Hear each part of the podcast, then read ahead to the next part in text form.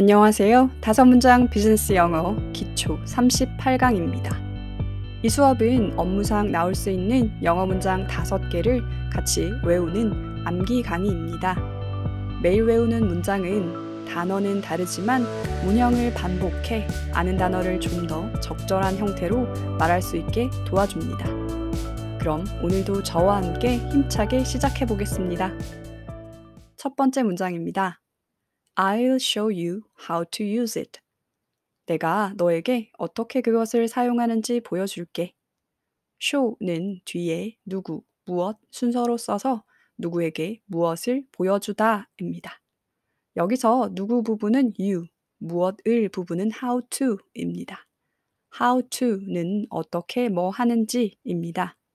종합하면 내가 너에게 어떻게 그것을 사용하는지 보여주겠다가 됩니다. 그럼 같이 읽어보면서 외워보겠습니다.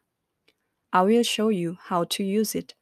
내가 너에게 어떻게 그것을 사용하는지 보여주겠다. I will show you how to use it. 내가 너에게 어떻게 그것을 사용하는지 보여줄게. I will show you how to use it. 내가 너한테 어떻게 그걸 사용하는지 보여줄게. I will show you how to use it. 내가 너에게 어떻게 그것을 사용하는지 보여줄게. I'll show you how to use it. 내가 너에게 어떻게 그것을 사용하는지 보여줄게. I will show you how to use it. 내가 너에게 어떻게 그걸 사용하는지 보여줄게. 이제 혼자 두 번 읽어보고 넘어가겠습니다.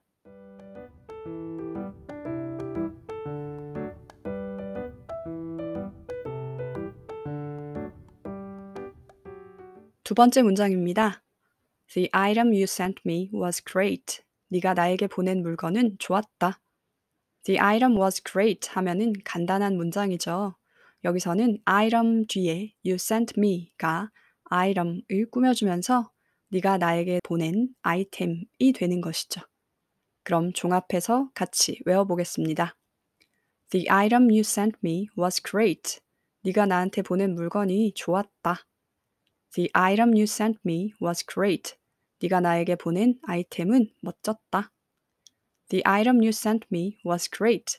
네가 나한테 보낸 물건이 좋았다. The item you sent me was great. 네가 보낸 물건은 좋았다. The item you sent me was great. 네가 나한테 보낸 물건은 좋았다. 이제 혼자 두 번 읽어볼 시간입니다.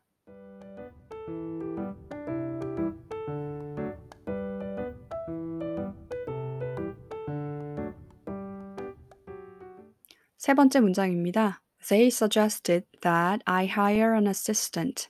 그들은 내가 보조 직원을 고용하는 것을 제안했다. suggest는 제안하다입니다. 제안하다 뒤에 that 문장을 쓰면서 that 문장을 제안했다라는 해석이 되죠. that 부분은 내가 보조 직원을 고용하다입니다. 같이 해석하면 그들은 내가 보조 직원을 고용하는 것을 제안했다입니다. 그럼 같이 읽으면서 외워보겠습니다. They suggested that I hire an assistant. 그들은 내가 보조 직원을 고용하는 것을 제안했다. They suggested that I hire an assistant. 그들은 내가 보조 직원을 고용하는 것을 제안했다. They suggested that I hire an assistant. 그들은 내가 보조 직원을 고용하는 것을 제안했다. They suggested that I hire an assistant. 그들은 내가 보조 직원을 고용하는 것을 제안했다. They suggested that I hire an assistant. 그들은 내가 보조 직원을 고용하는 것을 제안했다. 이번에는 혼자 읽어보겠습니다.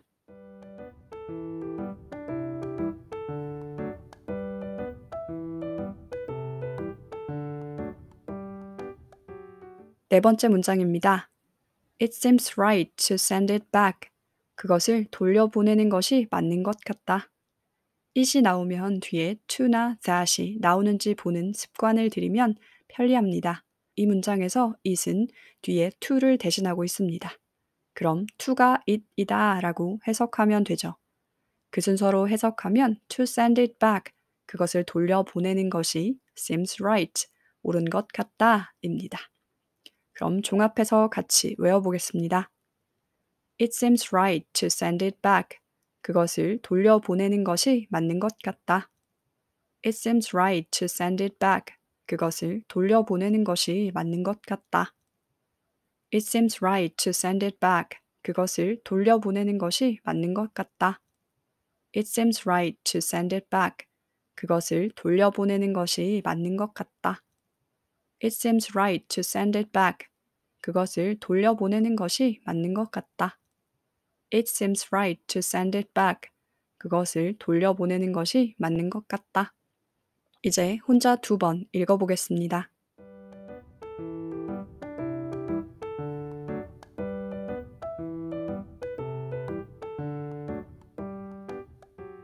다섯 번째 문장입니다. The product made him impressed.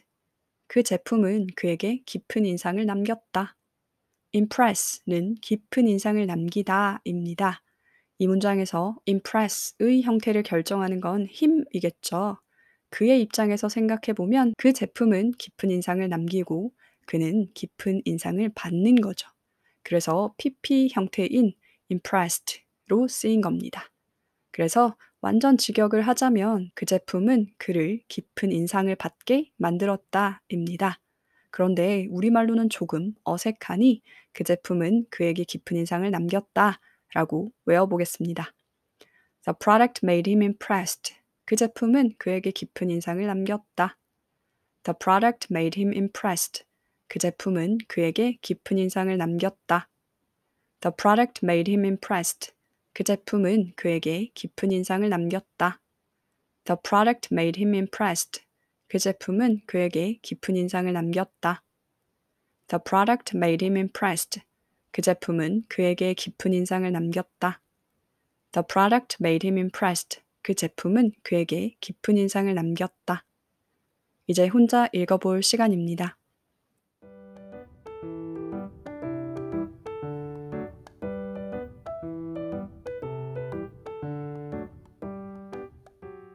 네, 오늘도 다섯 문장 외우기 성공하셨습니다. 그럼 저는 다음 강의로 찾아뵙겠습니다. 청취해주셔서 감사합니다.